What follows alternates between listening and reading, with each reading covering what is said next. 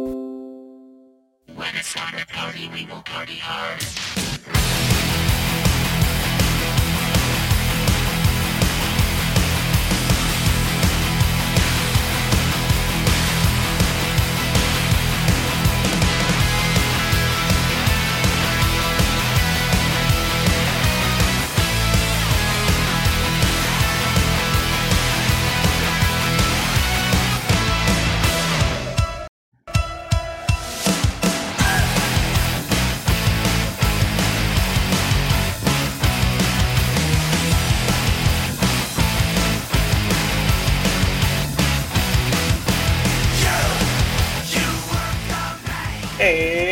Welcome into another great edition of the Sports Show. Man, I just I, it's hard to listen to that song and not be in a spectacular mood on this Thursday evening as we uh, help bring the week work week to a close. So much to talk about. Actually, just a little bit to talk about, but we're going to get into uh, some good things. Uh, of course, the NFL is not letting us forget that they still exist so glad they do that. What would we? I mean, we, we would just if games aren't being played, how do we remember there's a football league? Yeah, it's not even a good April Fool's joke. Happy April Fool's Day, everybody. Uh, hopefully, uh, you were either the one playing the pranks or, I'll be honest, you get older. It, it's not that your, your pranks get any better. You just don't do them on national holidays about pulling pranks. There's 364 other days that are more appropriate. Just saying. Um, gosh, like I said, we're going to talk about the NFL. We're going to preview the matchup KSU has coming up this weekend. Uh, I got a cool note about the Hawks. Uh, there is some baseball to talk about as well. I was able to catch the end of today's Braves game. That was that was pretty cool. Well, and by catch it, I heard it on the radio when I got to the park. I was able to catch it on the radio. Um, one of my favorite places to take in a Braves game. But first, I want to start with Rugby Atlanta. Rugby Atlanta. You know, we talked about them last week in round one. See, they don't call them week one, week two. No, it's rounds. In round one, they picked up the victory, as we said, against Toronto Arrows this past weekend, was able to. I just downloaded the uh, it's the the rugby. What, hold on, I'm gonna get exactly what it's called. Uh, the Rugby Network app, or you can go to the rugbynetwork.com. I think I also watched it there. You just download the app, or you you go on the website. You sign up for free. It doesn't cost anything. It doesn't hurt anything. You can watch live rugby. You can watch uh, archived rugby, and it's not just the MLR. You want to watch some of the other leagues from around the world? They're on there. It's one of the best deals around. This is how good this deal is. You guys know back in the day, I've covered everything from indoor football to uh, other things like that. Indoor football, you have to pay per game to watch that, to stream that. And granted, that was a few years ago, but this is rugby. This is free rugby new to the game, go watch a couple games. You'll kind of get the feel for it. You'll kind of figure out some uh, some of the stuff going on. A fan of the game, you probably already have the app. Indifferent, not sure you want to check out rugby, go get the app. Watch some games. If you don't like it after that, fine. Tell me to convince you of something else. I'm just saying. But this past weekend, they traveled to D.C., that's Washington, D.C., to take on Old Glory D.C., as I said last week, a.k.a. second coolest name in the MLR. Behind, of course, you got a Rugby ATL. Now, uh, Atlanta missed. I'm, I'm going to go over my, my notes from the game. I'm going to tell you a little bit about what was said at the uh, the press conference. That was cool. That was my first press conference with Rugby Atlanta, even though it was via Zoom. I kind of like Zoom. I, I love being in there in, per, in person, of course, but I, I very much enjoy these Zoom press conferences. And Rugby Atlanta, Rugby ATL actually does them a little differently from most of the other ones I've done. I like this format better. That being said, uh, ATL they missed their first Um, they missed their first uh, attempt at points, point kick. Uh, OGDC ends up coming back and, and uh, hitting theirs, a penalty kick, I believe is what it's called, or, or you can go ahead and take the point. You can take the points instead of trying to uh, to run in on a stoppage and things like that. You have to declare it because once you declare it, it is what it is. ATL was able to uh, get it back and tie it up three to three uh, with their second attempt at a kick by Robbie Petzer, who was new to the squad, and what a great addition he was. We'll get to another great addition here shortly. Uh, Robbie Petzer was money all day long. He lined up and hit it like it was nobody's business. Uh, now the the uh, the rugby ATL defense they they really caused a ruckus. They caused a turnover. We're able to uh, get the ball back at one point, and then DC takes it back. They hit the penalty kick. A penalty kick is like a field goal. Let's put it that way to to put it in terms that maybe you guys uh, can understand. But that's the ones I'm talking about. Where instead of continuing to try to push push forward and push forward, you can say, "Hey, I'm going to go for the kick," and so you go for the kick. That's called a penalty kick. Uh, but DC hit it. They went up six to three. Robbie Petzer struck again to bring it back to six to six, and then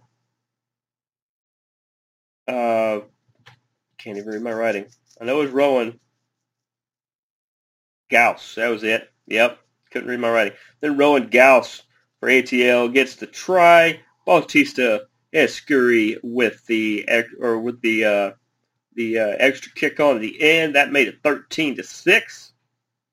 16 to 6 as Robbie hits Robbie Petzer hit his third penalty kick of the afternoon. There was a yellow card in the second half given to ATL's Connor Keys.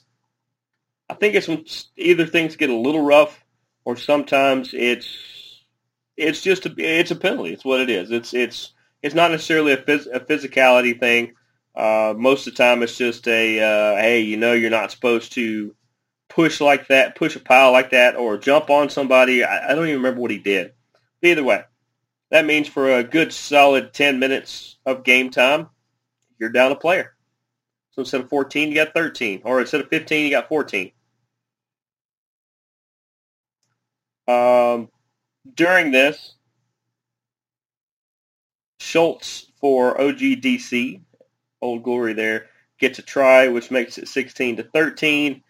And then before we can do anything else about it, Danny Tusitala, apparently is a big standout in the league. I learned that. Uh, they really love calling him uh, Big D and and uh, Danny. I think there's Tusitala is, is hard for them to say or something. But he gets the big try. It, he's man, he was he was a beast for Old Glory. That made it 20 to 16 them. Then a yellow card goes to DC for Stanley South. With, uh, I think Connor had about two or three minutes left on his, so there was a little bit of uh, bleed over there. DC gets the penalty kick, goes up 23 to 16. Uh, they got a big run off a turnover right down the sideline, uh, which led to a DC's Nakatini gets the try, making it 30 to 16. DC newcomer, brand new, newest guy to the team as of last week, just signed a few days before the game started. Mark O'Keefe, welcome to the ATL. He gets his first try of the season. He gets on the board. He brought he brought the guys back to within a, a try of 30 to 23. Not enough time left. There was only a couple minutes left when that happened. Your final, OGDC with the win, 30 to 23. Man, it was a good game. It was a good game. There was those battles all around. All of a sudden, a bunch of scoring would erupt, and then a bunch of great defensive play would happen. It was just a physical battle, just a real physical battle. Um, there was the late charge and the push. It was just not quite enough. But uh, it, once again, as I said to uh, both the GM Scott Lawrence and the captain uh, Matt Heaton, who were part of the press conference, I felt like the same effort, the same high effort from game one was in this one, was also present in this one. I don't felt like I didn't feel like they played less of a game or anything like that. Um, and I also asked both of them if uh, maybe weather, like the heat, were were kind of a factor in play because towards the end of the game, uh, players from both sides were cramping up. It seemed like it was a little humid, like uh, the heat was really getting to them a little bit. Um, to which both of them said, "No, I don't really I wouldn't really say that." They said um, a lot of it is uh, inexperience with this team. There's a lot of newcomers, a lot of uh, I can't remember which one of the two. Maybe it was uh, Captain Matt who said it. It uh, a lot of times it comes down to you know in college you may play 17 game season, and even with last year you may have played less, or with other leagues that that uh, bleed into this one you may play less, and then you get here and and you're you know you're you're uh, suddenly in a, a 30 game or because of you know everybody coming off of last year. Just everything's different. Maybe the conditioning is not there yet. Not saying people are lazy not people not saying people are, are not fit. That has nothing to do with it everybody is on par with their fitness and things like that it's just just like with ksu with this weird schedule you weren't able to practice as much you weren't able to get cohesive as a unit. You know, there's people in and out in the last couple weeks already. The team was prepared. They just come up a little short. And that happens. I said, got a chance to talk to uh, uh, the general manager, Scott Lawrence, and uh, Captain Matt Heaton. Uh, they they both had some good things to say. They they agreed that they felt like the effort was there, and there's some things to work on. And uh, they saw some good things. Of course, like they said, there were some new players in there this week that weren't necessarily that weren't necessarily there last week, or just moving some people around, doing some different things. Um, and they uh, they said they're going to get better, and uh, they're going to get better starting, you know, basically then, right then. I had a good time watch, just streaming the game, just watching. Um, I will give you this.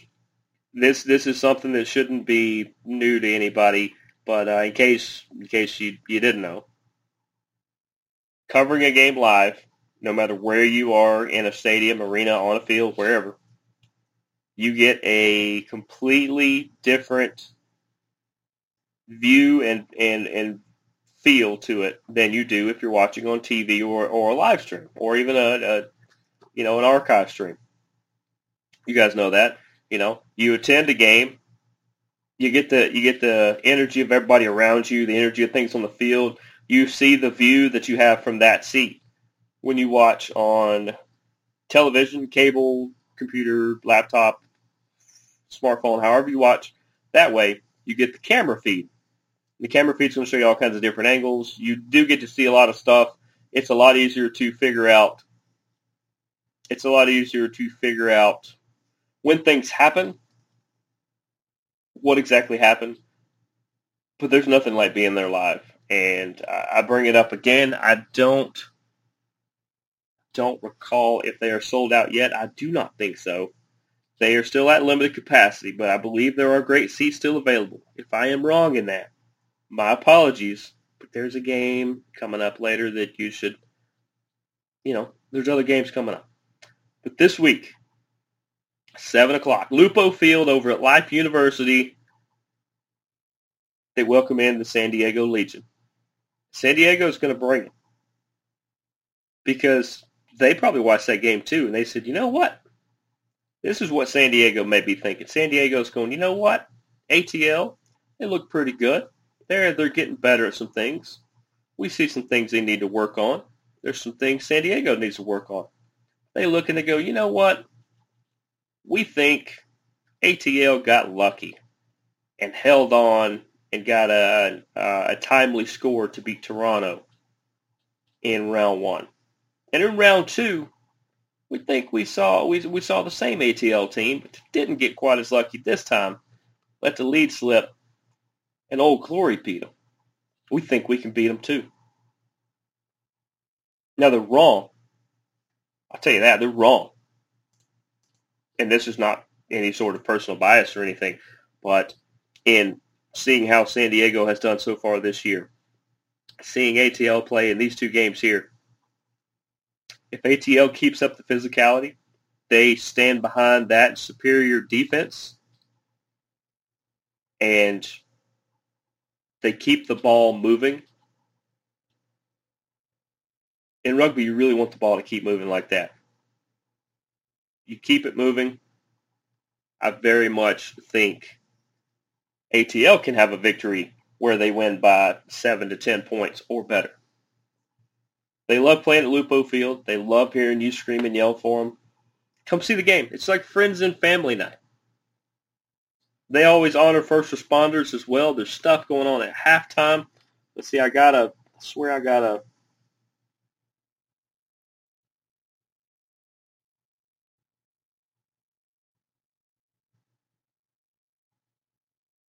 Where did I see it? Here we go. Game day timeline versus the San Diego, San Diego Legion, right? Here's stuff you need to know if you are coming to the game. If you're not, if you're tuning in from home, you can catch catch the game live on Fox Sports 2. That's FS2. Or, as I said, the rugby app. If you're coming to the game, parking opens at 4 p.m. There's a VIP event. If you're a part of the VIP event and you know about it, if you do not know about it, you're probably not a part of it. Maybe you'll be a part of the next one. That begins at 5. At 5.30, the fan gates will open. Kickoff is going to be at 7. Essential healthcare workers recognition is going to be at 7:20. That will be a break in the action. Parking and ticking, parking and ticketing is closed at 7:30. Halftime is around 7:40.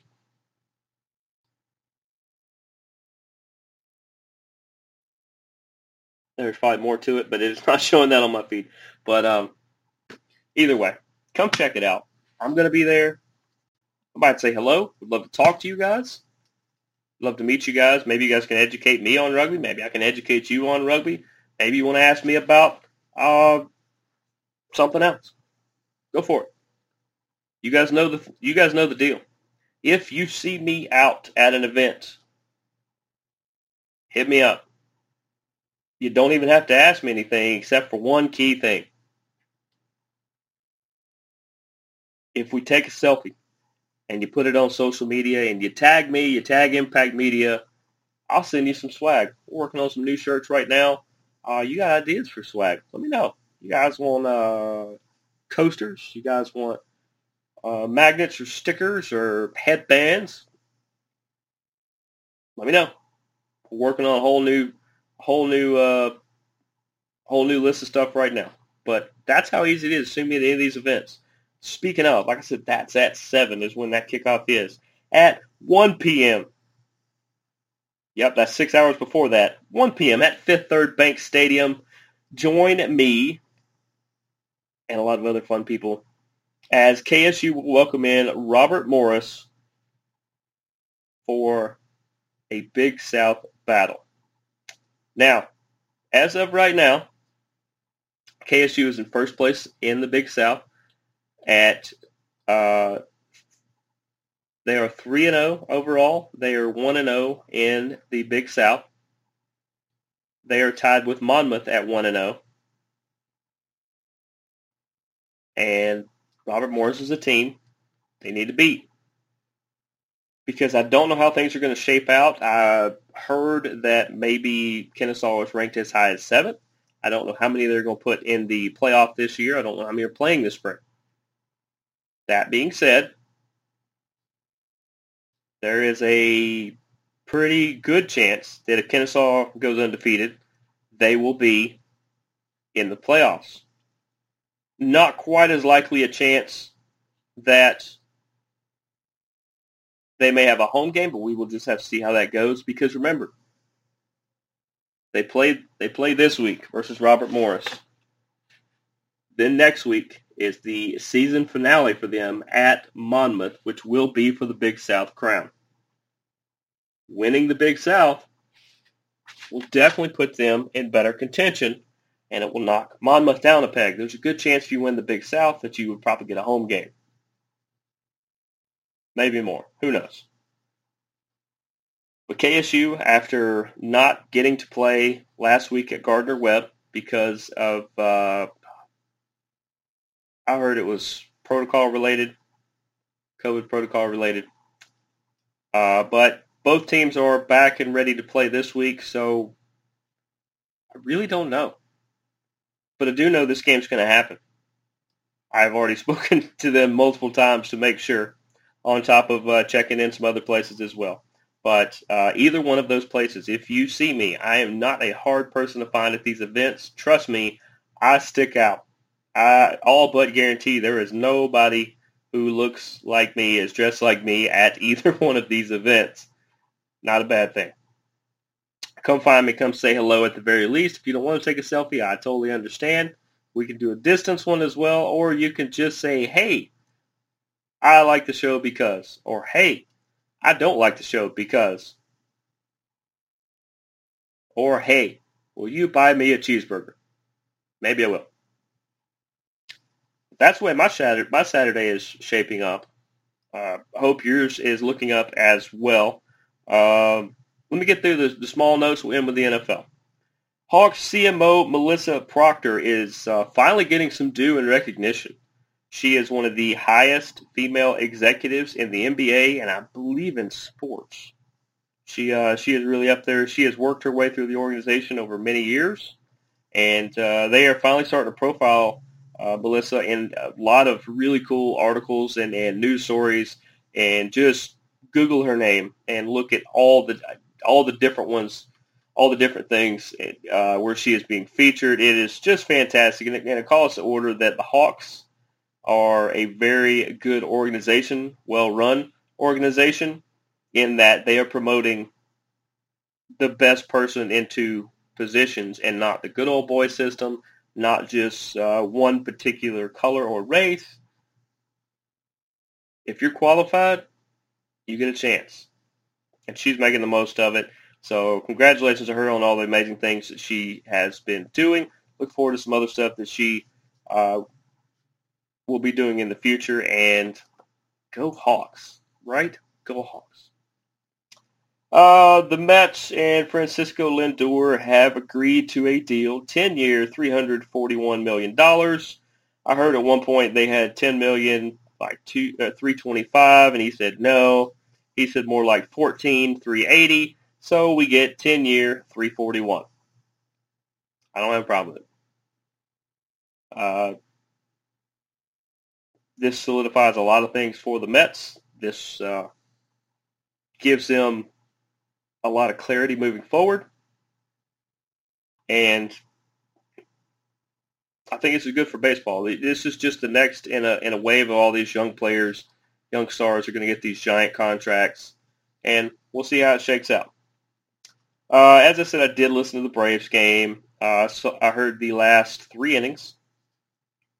Unfortunately, I missed all but the winning run because the Phillies got one run in the first, one run in the third, I believe.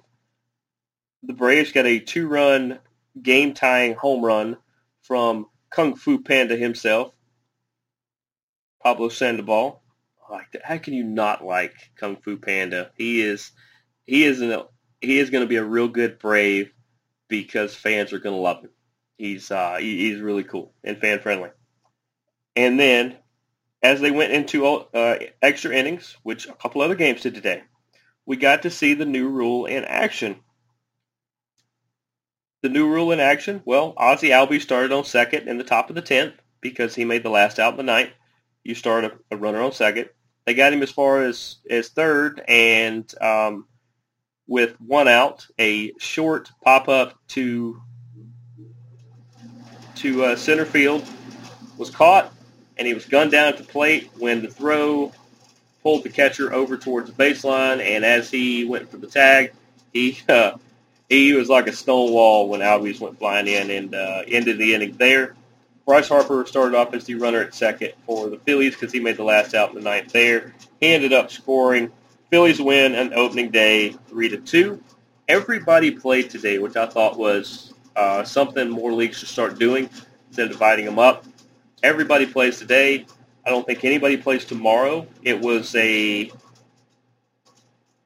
unless they decide to make up a game because a couple because of protocol were not played. A couple of them were postponed here and there. So tomorrow could be a makeup day, or if not, almost everybody resumes Saturday and Sunday series, and then we move on from there. But uh, I think baseball's starting to get it right with that. That overtime rule, that uh, extra innings rule there, I, I think you're going to get where you like that. Because if not, this game could have been 16, 17, 18 innings, and we got to be you got to be smarter than that. You, you really do. You got to be smarter than that. So glad they were able to. I'm glad they were able to put that in because I, I think that's a, a good thing. Uh, and last non-NFL story, North Carolina basketball coach and legend Roy Williams has retired. Uh, he was a Dean Smith disciple. You know, Dean Smith, the other great North Carolina coach. Uh, him and Coach K had some legendary battles, and uh, probably one of the best basketball college basketball coaches of all time. He is probably, I mean, he's he's up there on anybody's list. So uh, wish him all the best in retirement, and uh, be interesting to see what the Blue Devils uh, do, what the Tar Heels do going forward. Duke in the mind, apparently. All right, some NFL news and notes.